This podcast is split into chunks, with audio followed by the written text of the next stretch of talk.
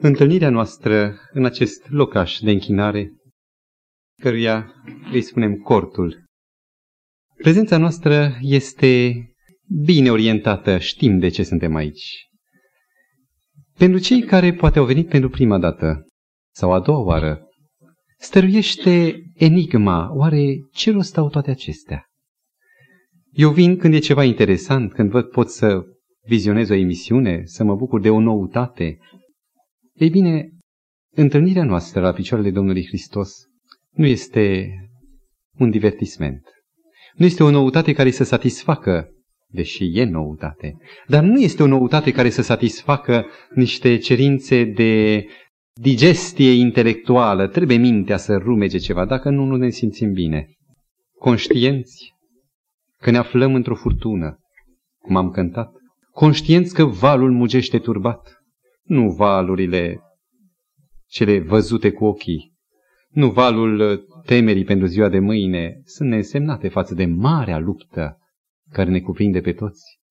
Ca unii care am înțeles, poate mai întâi am simțit și apoi confruntându-ne cu această cheie care decodifică realitatea care e Sfânta Scriptură, zic, confruntându-ne cu realitatea pe baza cuvântului Sfintei Scripturi, am recunoscut într-adevăr că se dă în jurul nostru o luptă atât de copleșitoare, atât de mare, încât însuși Fiul lui Dumnezeu, Isus Hristos, a coborât la acest nivel foarte de jos al frontului și n-a lăsat pe seama vreunui general, înger sau vreunui om înțelept sau unui geniu, ci a luat personal în mână steagul și a trasat un drum în mintea noastră, în condiția noastră de prizonier de război, arătând care este de fapt nordul și sudul, care este miza acestei lupte, cine este vrăjmașul nostru.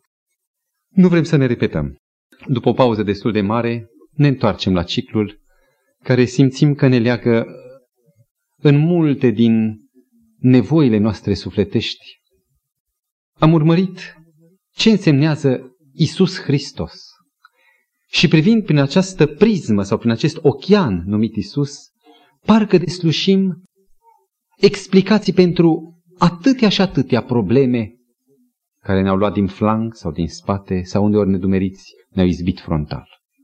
Am înțeles nu numai că Isus Hristos este o personalitate istorică care a trăit odată undeva, și înțelegem încurajatoarea realitate că Mântuitorul este viu și a de la dreapta lui Dumnezeu și de acolo, ca suveran, care a răscumpărat cu sângele său pământul, este în stare să intervină în dreptul fiecăruia dintre noi, în această neagră încleștare pe care forțele întunericului, Lucifer cu îngerii lui decăzuți, o comasează, nu pot să vă spun cu ce greutate pe cap de om, împotriva fiecăruia dintre noi.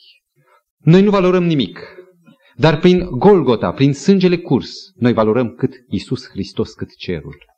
Fiecare dintre noi ne ridicăm capul și ne îndreptăm spinarea, conștienți că suntem adoptați ca fii și fiice ale lui Dumnezeu. Și privind acest destin, în dreptul căruia garantează Hristos cu sângele său, că ne pune în față viața veșnică, răscumpărarea din păcat și din moarte, cu acest element în fața noastră, putem să abordăm fără teama a ceea ce va fi viața noastră, prezentul și viitorul. Urmărind viața firul vieții Domnului Hristos, nu în sens cronologic, ci într-o altă ordine, într-un fel sistematic, am ajuns la un moment. Noi nu studiem viața Domnului Hristos de dragul teologiei, de dragul de a ști ceva despre Napoleon, de exemplu, de a ști cum anume a pierdut el bătălia la Waterloo. Ne interesează nu numai ca să ne inspire gânduri nobile, Napoleon nu ne poate inspira, dar să ne inspire gânduri curate, cumva ca atunci când citim un roman sau citim o poezie, ne simțim uh, emoționați și ridicați pe o altă treaptă sufletească. Nu. În ceea ce are loc cu Domnul Hristos, cine vrea să vadă, va descoperi că se regăsește pe sine însuși. Dacă noi astăzi studiem prima din cele trei ispite pe care le-a suportat Mântuitorul în pustie, în acest tronson al ciclului numit ispitirea, aceasta o facem pentru că în toate cele trei ispite descoperim strategia celui rău, descoperim felul în care ne poate lovi. Aș dori să citesc un fragment dintr-o carte inspirată, Hristos, Lumina Lumii, scrisă de un autor recunoscut. Mulți privesc la această luptă între Hristos și satana, care s-a petrecut în mod special în pustie, dar în general valabil, ca la ceva care n-ar avea nicio legătură cu viața lor.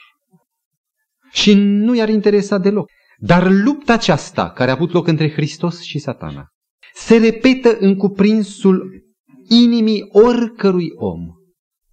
Ademenirile la care a rezistat Hristos sunt aceleași cărora nouă ne este atât de greu să ne împotrivim. Vă invit să deschidem capitolul 4 din Evanghelia după Matei, acolo unde evanghelistul, prin inspirație, deschide viziunea pustiei și a Mântuitorului dus, mânat de Duhul, spune în pustie. Atunci Isus a fost dus de Duhul în pustie ca să fie ispitit de diavolul. Înainte de a intra în ceea ce ne așteaptă astăzi, în decursul unei ore, am dorit să ne reamintim nu tot, ci câteva elemente, întrucât e un timp destul de lung de la ultima întâlnire în ciclul Isus, câteva elemente despre ispită. Nu vrem să repetăm gândurile acelea, ci pe un alt plan, reluând doar două sau trei idei care ne ajută acum. Iubirea lui Dumnezeu, înțelepciunea, grija lui Dumnezeu pentru om, a făcut ca Dumnezeu să circumscrie, să delimiteze un domeniu al permisului, al îngăduinței, al binelui. Dumnezeu a pus niște stâlpi de demarcație, numiți legea lui Dumnezeu, și în cadrul acestui perimetru a ceea ce este bine, sfânt și adevărat, a spus omule, aici este posibil, e permis, dincolo este interzis, acolo să fie imposibil. Înțelegem de obicei când vorbim despre ispită, acea tendință, exact ca unui ied într-un țarc, acea tendință de a căuta o fisură în gard sau de a sări dincolo de linia îngăduinței lui Dumnezeu și de a intra în teritoriul interzis. Aceasta este ispita așa cum o concepem în general toți. De exemplu, porunca spune să nu furi și vezi ceva către care privirile sclipesc, ai dori să le ai și mintea omului, prodigioasă cum este, ascuțită, găsește o soluție, se face că nici n-a furat și totuși are obiectul. Are scuze, circumstanțele. Cam așa gândim noi ispita. Iar atunci când vorbim despre Mântuitorul și citim că El a fost ispitit, ne vine foarte greu să înțelegem cum a putut fi Domnul Hristos ispitit. În El n-a avut, n-a găsit diavolul nicio înclinație spre păcat. Cum a putut oare Mântuitorul să fie atras, să depășească vărului când el era neprihănitul Sfântului Dumnezeu, adevărul? Vedeți, trebuie să reformăm puțin concepția noastră despre ispită. Pentru că, de obicei, când vorbim despre ispită, ne gândim numai la lucrul către care ne împinge această dorință interioară pentru care pentru atingerea căruia frângem conștiința. Atunci când Dumnezeu ne dă acest perimetru pe care îl circumscrie, ne mai cere încă un lucru, și anume, vă amintiți acel text frumos din Proverbe? Dă-mi inima ta. Dumnezeu ca unul care ne-a dat libertate de alegere și ca unul care știe că noi am căzut în păcat și voința noastră este uh, tot atât de nesigură ca și o bară articulată. Vrei să împingi și ea fuge la dreapta sau la stânga. Care știe că nu avem posibilitatea să ne cârmim singuri viața, spune, iată, în acest domeniu permis, predăți voința ta mie. Eu n-am nevoie de tine, de voința ta. Dar dacă mi-o predai, vreau să-ți fiu de folos. vreau să te conduc bine, să fii fericit, să trăiești. Dacă ispita întâia însemnează felul cum concepem noi în general, este să ieși din domeniul posibilului, a îngăduinței, și să sări dincolo în ceea ce cuvântul spune că nu e îngăduit. Un al doilea fel de a înțelege ispita mai profund este ca în acest perimetru permis, îngăduit, de ape limpezi, să-ți faci de cap. De exemplu, eu sunt un copil al lui Dumnezeu, recunosc indicațiile lui Dumnezeu de a nu consuma alimente dăunătoare, alcoolul, anumite cărnuri care nu fac bine, cuvântul o spune, nu eu. Tutunul, drogurile, etc. Și acum am în, în cămara mea și în bucătărie doar alimente bune. Imaginați-vă că din jumătate în jumătate de oră mă duc și fulec. E permis. Nu încalc niciun cuvânt. Doar sunt în cadrul uh, hranei curate.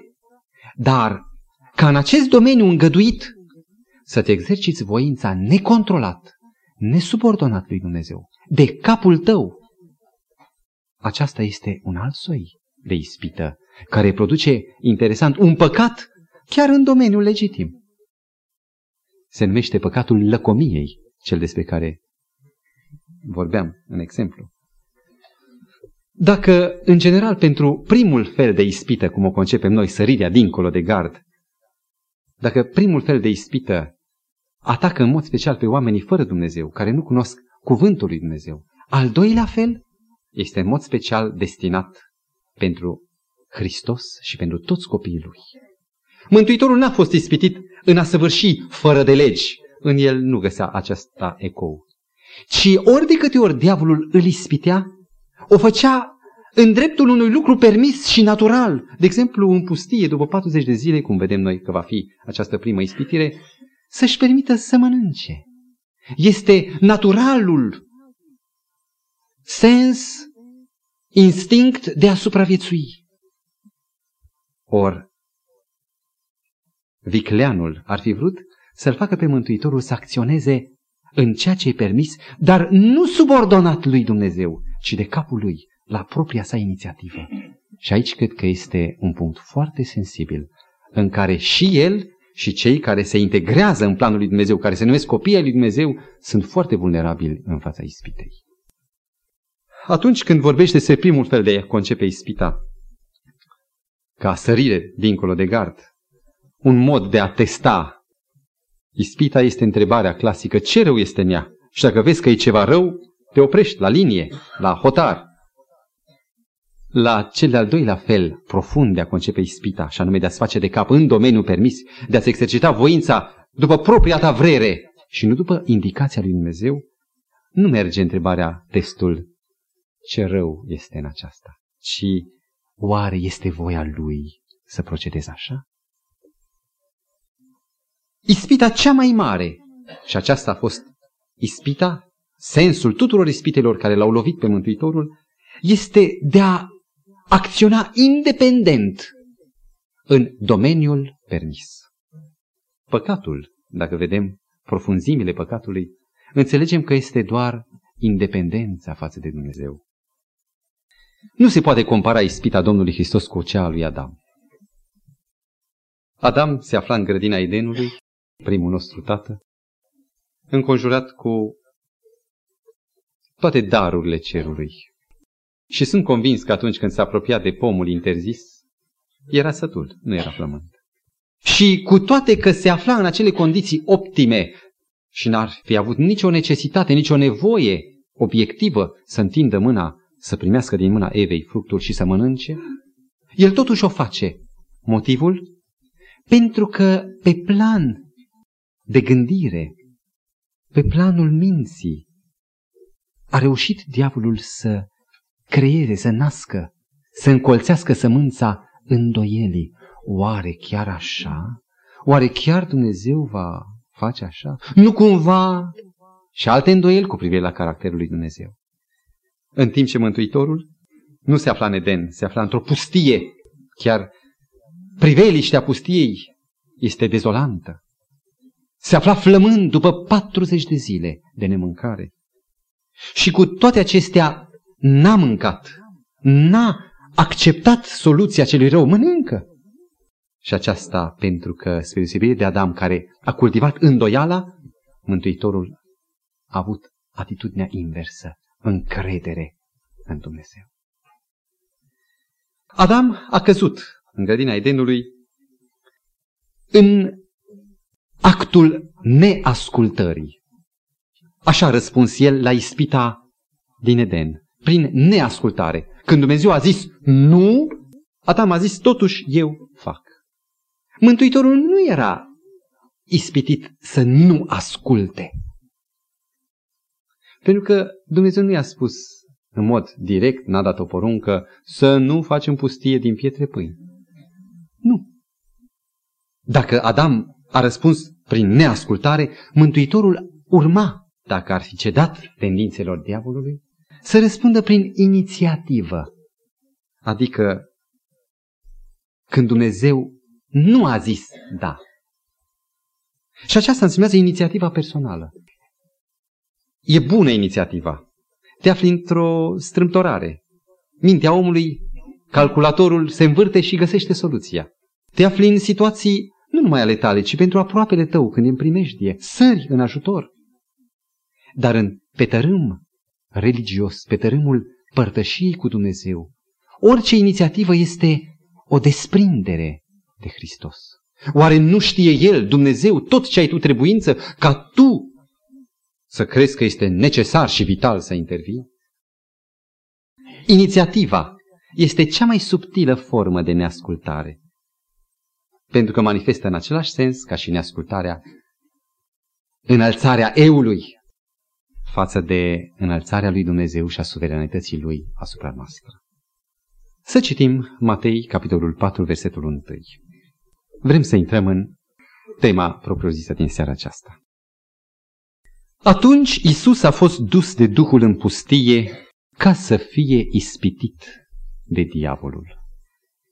Ne deranjează două lucruri în acest verset și nu pentru că Scriptura este deficitară, ci pentru că noi concepem lucrurile altfel decât adevărul, decât Scriptura.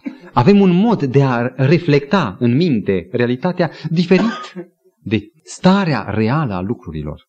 Mai întâi, de ce a dus pe Iisus Duhul în pustie? Și în al doilea rând, acest ca să fie ispitit. Acest scop, această țintă, ca să fie ispitit de diavolul. Ce legătură este între Duhul Sfânt și diavolul? Nu cumva între cei doi nu există niciun fel de legătură?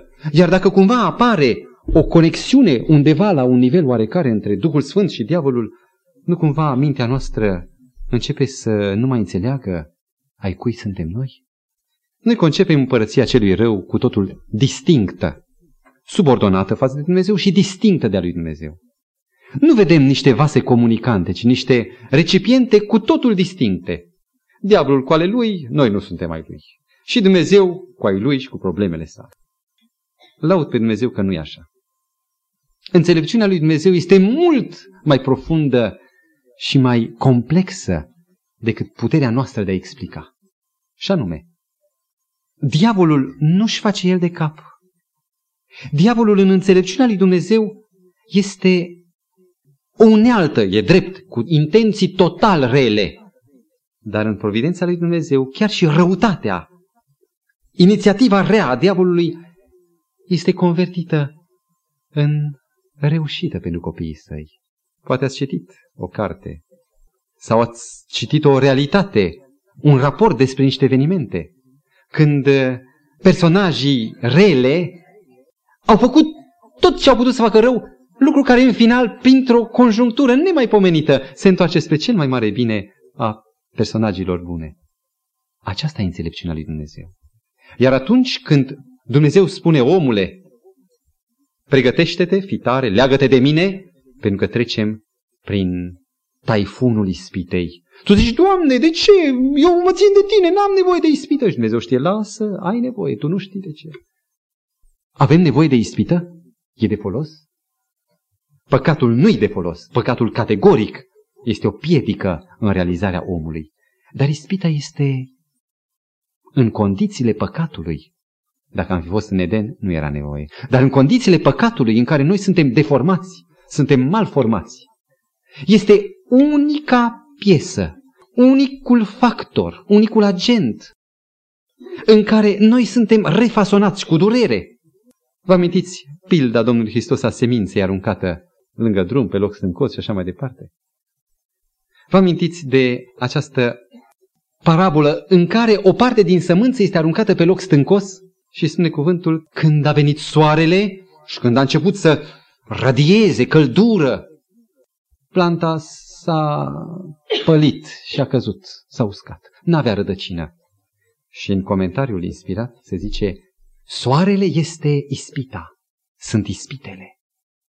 Care atunci când se abată asupra cuiva care nu este înrădăcinat în Dumnezeu, nimicesc puțină credință fără părtășie. Ah, rele sunt ispitele, poate suntem înclinați să spunem. Ori nu e așa. Oare planta cea bună, sădită, aruncată în pământul bun, nu soarele este acela care reușește să-i dea putere, să se înalțe înalt, cu rod, cu spic, copt? Nu este tot soarele acela care maturează sămânța aruncată în pământ bun? Dacă n-ar fi soarele, ispita aceasta, caracterele noastre ar fi ca de copii. Tocmai fiecare ispită depășită este încă un strat de armură, dacă vreți. Este încă o tărie care întărește coloana, o armează, coloana vertebrală, încât vânturile să nu ne poată smulge. Fiecare ispită biruită este un succes, un câștig. Și dacă n-ar fi acestea și biruința asupra lor, ne am fi inapți de a fi primiți în cer. Duhul îl duce pe Domnul Hristos în pustie. Pentru cei trei ani și jumătate avea nevoie de acea biruință, de acea confirmare a divinității sale, a mesianității sale.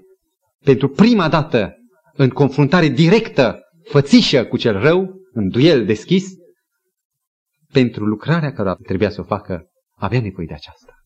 Și diavolul nu a fost convocat de Duhul Sfânt. Probabil independent de planul Duhului Sfânt, diavolul a zis acum e momentul. Încă e slab, încă n-a făcut nicio minune. Doar a auzit cuvântul eu sunt tatăl tău și tu ești fiul meu întâi născut. Doar a auzit și a crezut că Dumnezeu e tatăl și el e fiul. Dar n-a avut până acum nicio confirmare prin minuni. Acum e momentul când este la început. Versetul 2. Acolo a postit 40 de zile și 40 de nopți. La urmă a flămânzit. E firesc când citim raportul postului unui om de 40 de zile, e firesc ca la urmă să ne așteptăm să scrie că a flămânzit. Să știți că nu e așa. Lucru e știut că după trei zile de nemâncare dispare instinctul foamei. Și după ce ai depășit a patra zi, pur și simplu nu mai știi ce e foamea și te simți foarte liber. Sunt unii care, pentru motive de sănătate, se tratează prin post. Și spun, mi-au mărturisit și mie, a patra zi nu mai am foame. De ce scrie aici că la urmă a flămânzit? Moise n-a postit el 40 de zile? Și când s-a întors, oare se ținea de stânci? Nici măcar nu știa că e foame.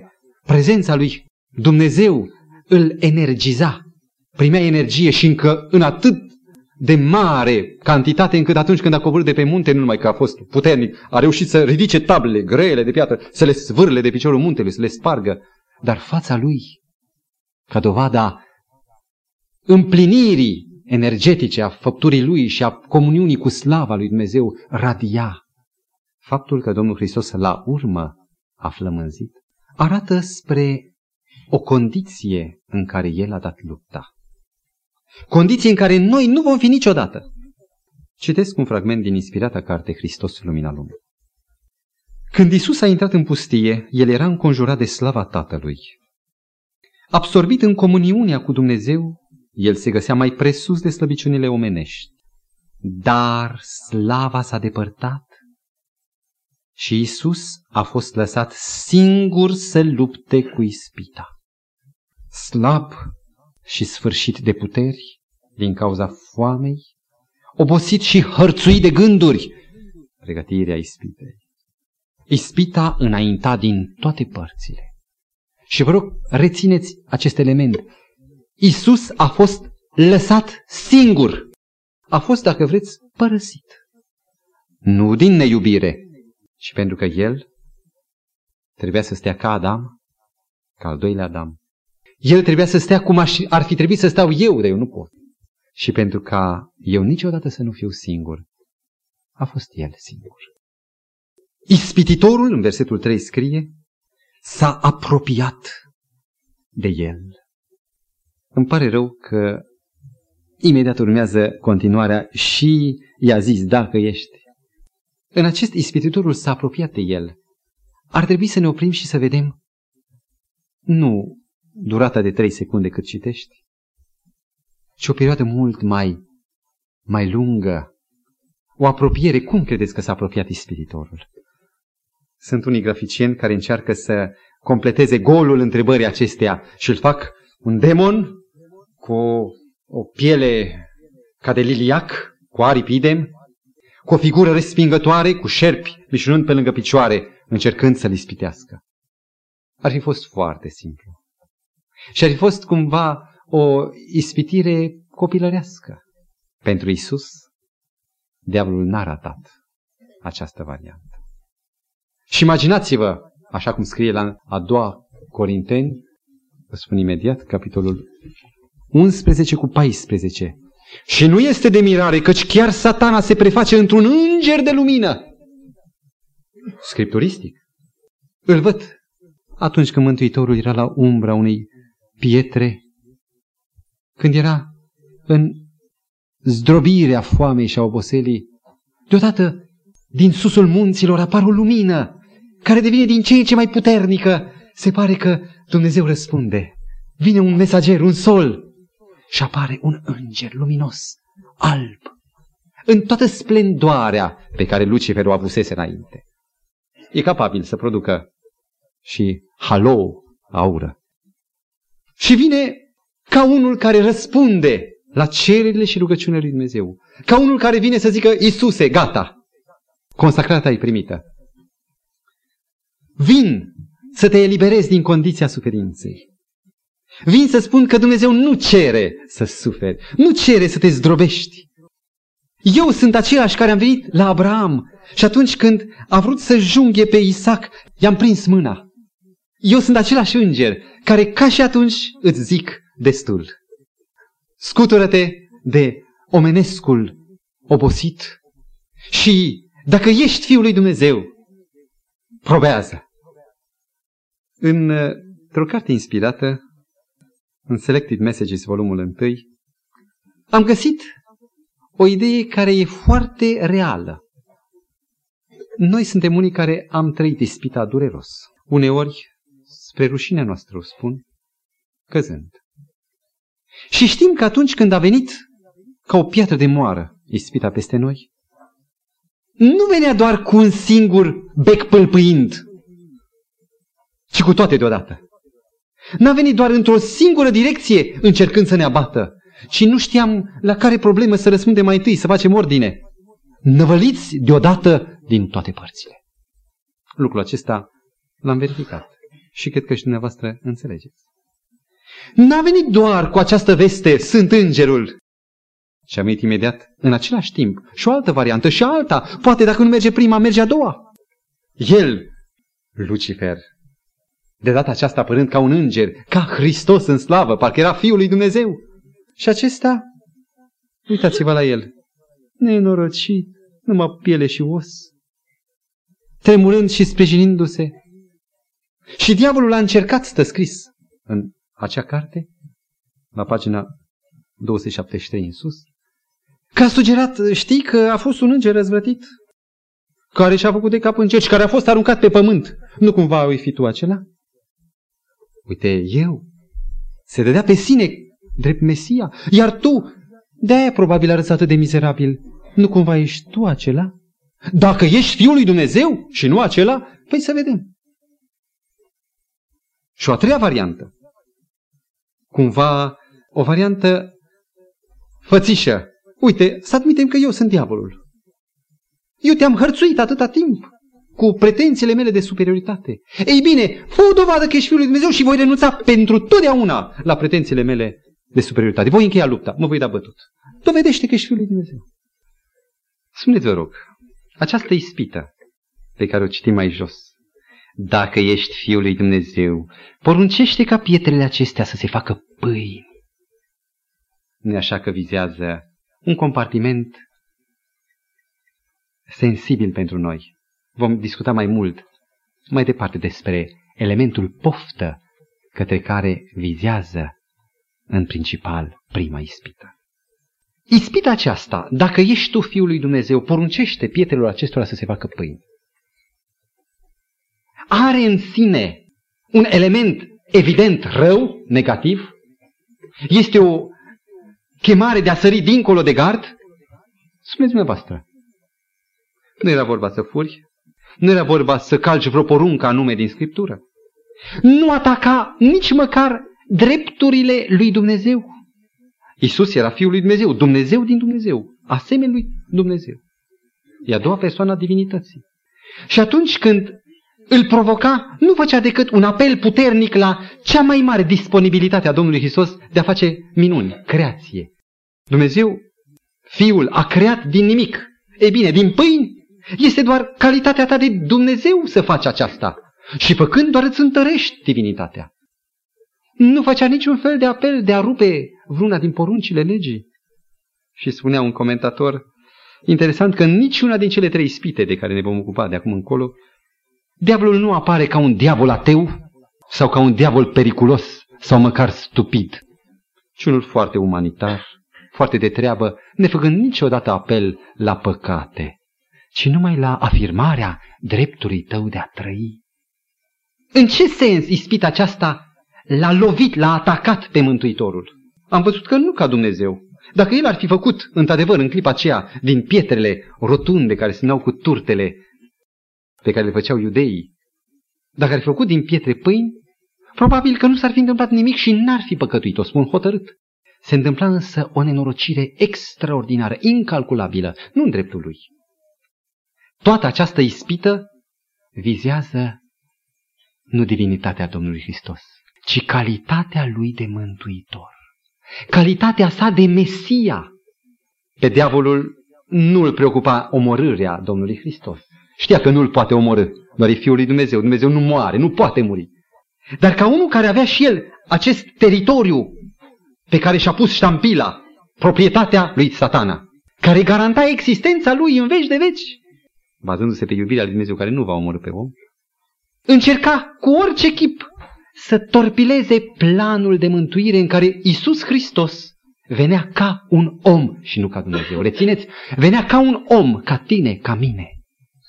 Dacă îl va reuși pe Domnul Hristos să procedeze ca Dumnezeu și nu ca om, știa sigur că frânge, rupe planul de mântuire și îl compromite pe veci, fără ieșire. Vă amintiți cum începe ispitirea? Mântuitorul era la Iordan, Ioan Botezătorul l-a botezat. De ce a fost botezat Domnul Hristos? El avea nevoie de pocăință, botezul e simbolul morții, când e cufundat în apă, este un simbol că moare, e îngropat, moare ca păcătos. Și scoaterea din apă este simbolul învierii la o viață nouă. Oare Domnul Hristos avea de îngropat ceva fapte rele, păcatele trecutului? El era neprihănitul.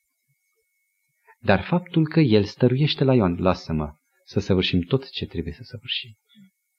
Și faptul că el se botează, el mărturisește în fața universului și în fața demonilor și în fața oamenilor că eu, Isus, accept postura păcătosului. Mă fac una cu păcătosul. Ca un mare păcătos care mă pocăiesc, așa vin eu. Și prin aceasta s-a făcut substituirea. Isus a trecut pe platformă de om. Atunci când Domnul Hristos postește în cele 40 de zile după botez, știți ce înseamnă postul? Este recunoașterea nevredniciei de a trăi. Nu sunt vrednic să trăiesc. Simțământul păcătoșenii care te apasă zice, da, sunt un ticălos, nu sunt vrednic. Este dispoziția de a suferi moartea pentru păcat. Omul când postește arată că e conștient de păcatul lui și e dispus să moară. Este o mărturisire a dispoziției de a primi plata păcatului care e moartea. și indică spre natura radicală a pocăinței. Ori dacă Domnul Hristos ar fi făcut pietrele pâini, ar fi însemnat că El ieșea din rândurile păcătoșilor. Abandona această unire a sa cu omul păcătos. Își afirma nu doar voința de a fi jertvă și de a muri pentru noi, ci voința de a trăi, nu de a muri. De a rămâne în viață și nu de a se aduce pe sine jertvă. Era o, un contraplan de mântuire. Și dacă el făcea pietele pâini, mărturisea că refuză să trăiască doar prin cuvântul lui Dumnezeu și de a depinde doar de Dumnezeu. Dacă ar fi făcut pietrele pâini, ar fi procedat așa cum ar fi făcut oricare om păcătos în locul lui dacă ar fi dispus de puterea pe care o avea Isus. Nu e așa că noi așa am fi făcut? N-am mai fi așteptat să vină satana. Făceam noi singuri pietrele pâini, dacă am fi avut puterea Domnului Hristos. Îmi amintesc de un fragment dintr-o revistă, Revue Adventist, în limba franceză, în care se povestește că un, din păcate, zic, era membru al bisericii. Cu barca, mergând o barcă cu motor, se defectează motorul și până se repare, se trezește mâna de curent aiurea, departe de tot, intrând în curenții Atlanticului, încearcă să pornească, se rătăcește și mai rău și nu știu câte zile, prins și de furtună, stă singur într-o barcă până când, în barca lui, pe o insulă apoi părăsită un ochii de pământ, unde aproape mort este cules. Și l-au întrebat oamenii, cum ai procedat? Și el spune, am băut sângele păsărilor și am supraviețuit. Noi suntem gata să scuzăm pe acesta. Era nebunit. Nu mai știa ce face. Și a acceptat ca să supraviețuiască să facă un lucru interzis de cuvântul lui Dumnezeu. Să bea ca în loc de apă sângele păsărilor. E lichid mult acum. Iisus nu numai că n-a făcut un lucru rău, dar n-a acceptat pentru a se salva pe sine, să facă nimic, ci doar să depindă de Dumnezeu. Când ucenicii lui îi vor zice în Ioan 4 cu 31, atunci când e lângă fântâna lui Iacob, Rabi, învățătorile, mănâncă. Dacă el ar fi făcut pietele pâini, n-ar fi putut să mai spună, mâncarea mea este să fac voia tatălui meu. Nu voia mea, ci voia tatălui meu. Ar trebui să rejudecăm în minutele care le, le mai avem, să revenim asupra ispitei din pustie, primei ispite, dar în lumina a ceea ce însemna pentru Fiul lui Dumnezeu. În Vechiul Testament, în Psalmul 23 cu 1, cum începe? Domnul este păstorul meu. Nu voi duce lipsă de nimic.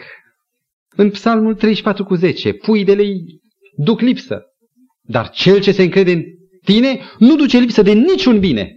Și atâtea și atâtea, am o listă de vreo 12 texte, e greu să vi le dau pe toate, atâtea ori Dumnezeu spune, eu, tatăl tău, am grijă de tine și nu vei duce lipsă de nimic. Iar ispita, dacă ești Fiul lui Dumnezeu, transformă pietrele în pâini, era o invitație, o stârnire ca Isus să nu se încreadă în făgăduința lui Dumnezeu.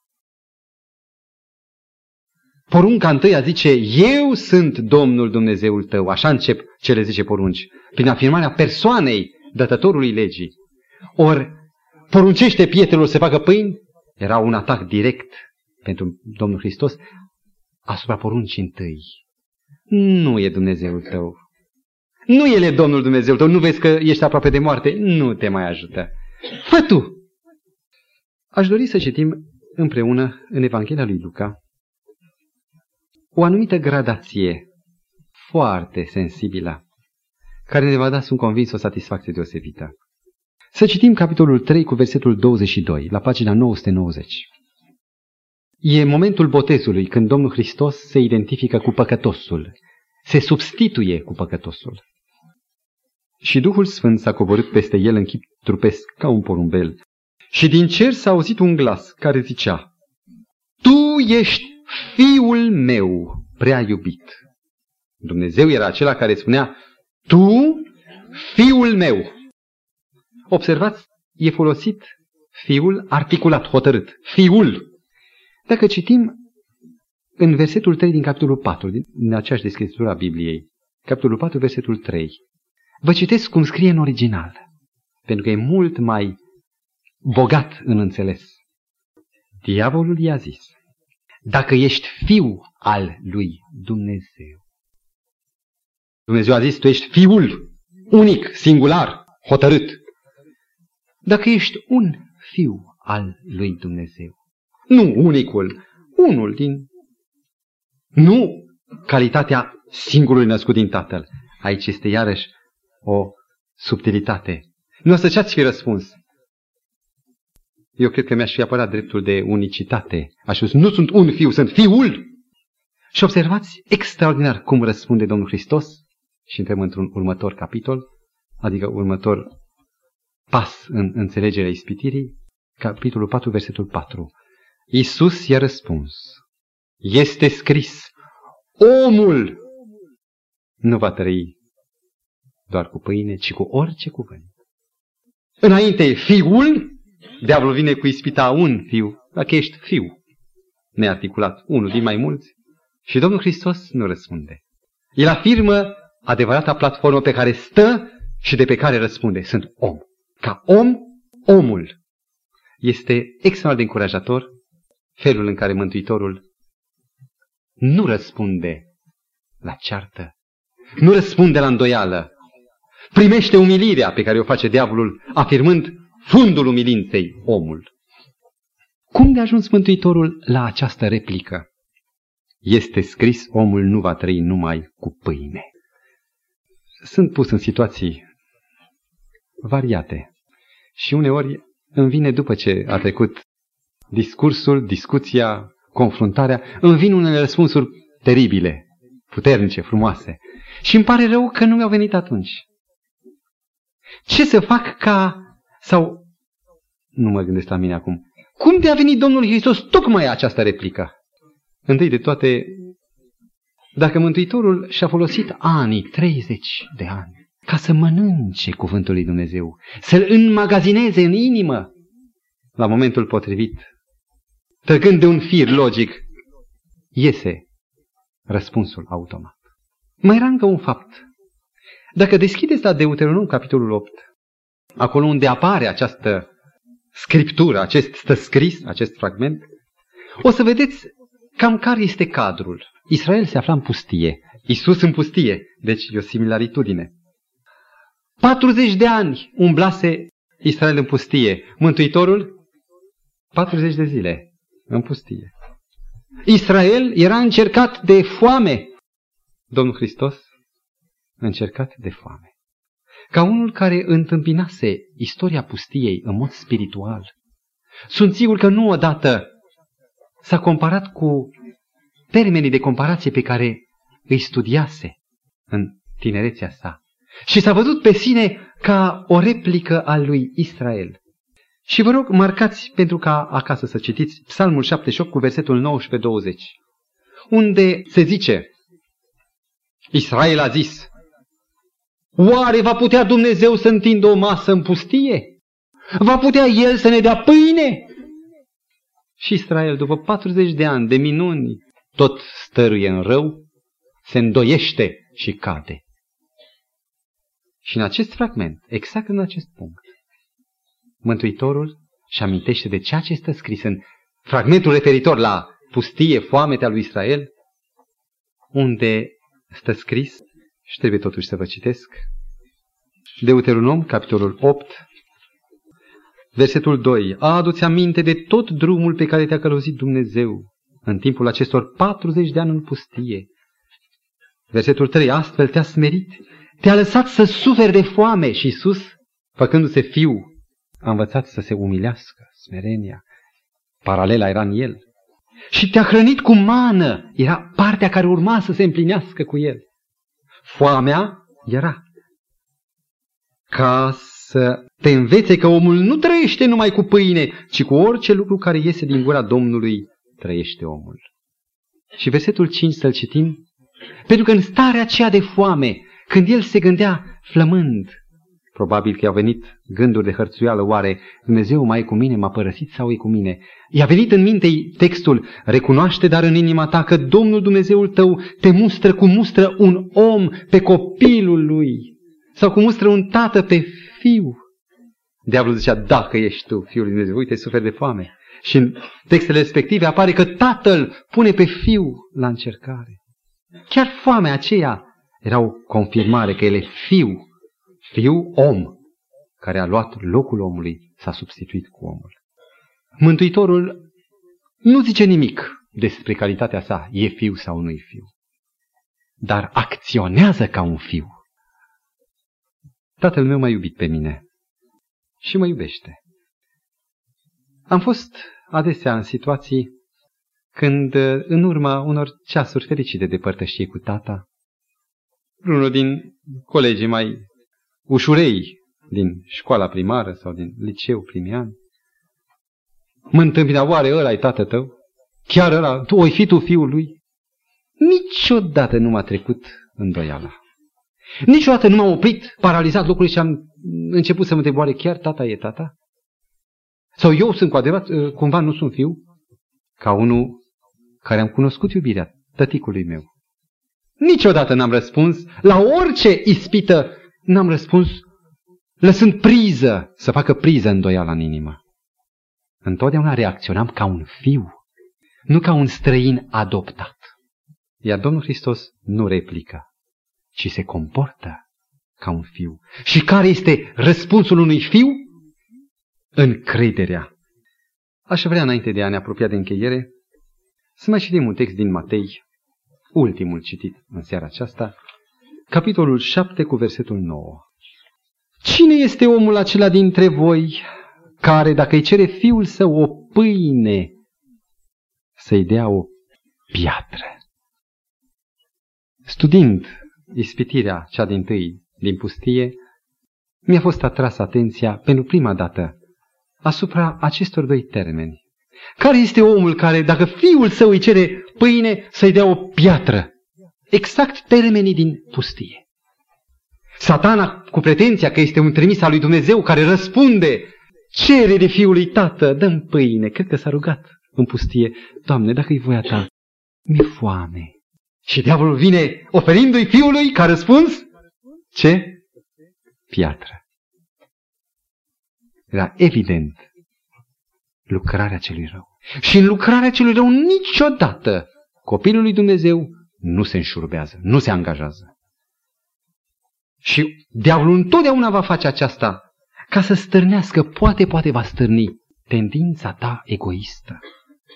Aș vrea să vă amintesc că noi toți suferim de această boală, nu a secolului, boala omenirii, boală care se numește, nu în sens filozofic, ci în sens practic, pragmatic, materialismul.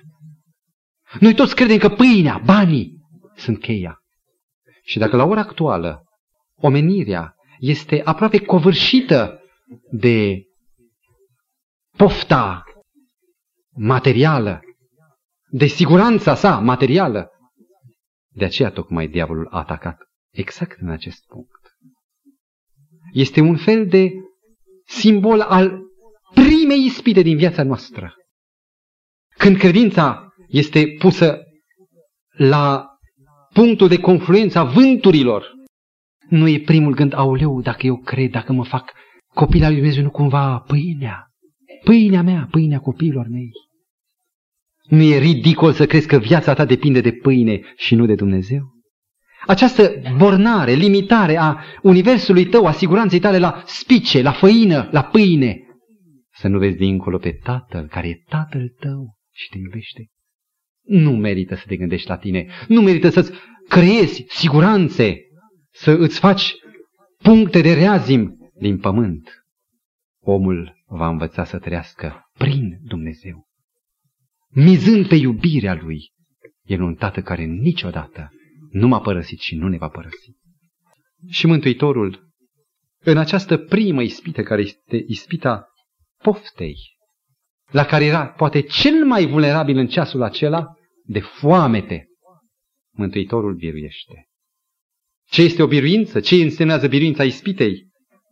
Ispita este biruită atunci când omul este influențat puternic să comită o faptă rea și cunoscând că o poate săvârși, putea Isus să facă din pietre pâini? Categoric.